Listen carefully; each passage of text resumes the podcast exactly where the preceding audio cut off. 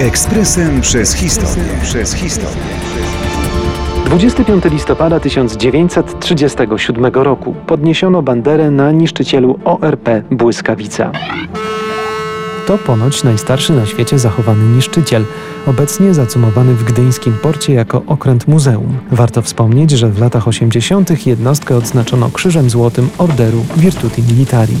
Już na przełomie lat 20. i 30. polska marynarka wojenna wciąż w fazie rozwoju i rozbudowy zgłosiła zapotrzebowanie na niszczyciele. W sumie dość zaskakująca decyzja, biorąc pod uwagę jak stosunkowo niewielki miała wówczas Polska dostęp do morza. Od roku 1933 zaczęło się już rozpisywanie przetargów. Początkowo wydawało się, że to Francuzi wykonają zamówienie, ale ostatecznie udało się to Brytyjczykom.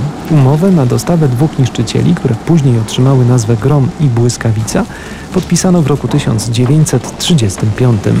Po wielu perturbacjach związanych z budową błyskawica stała się okrętem Rzeczypospolitej Polskiej. Polska marynarka wojenna miała opracowany plan, tzw. Tak plan Peking, na wypadek wybuchu wojny z Niemcami. Chodziło o wycofanie części sił morskich. W przypadku błyskawicy stało się to 30 sierpnia 1939 roku. W czwartym dniu wojny dowództwo błyskawicy zgłosiło chęć współpracy z brytyjską Royal Navy. Polski okręt brał udział w wielu ważnych epizodach II wojny światowej, kampanii norweskiej i ewakuacji ewakuacji Dunkierki, bitwie Atlantyk czy operacjach Torch i Overlord.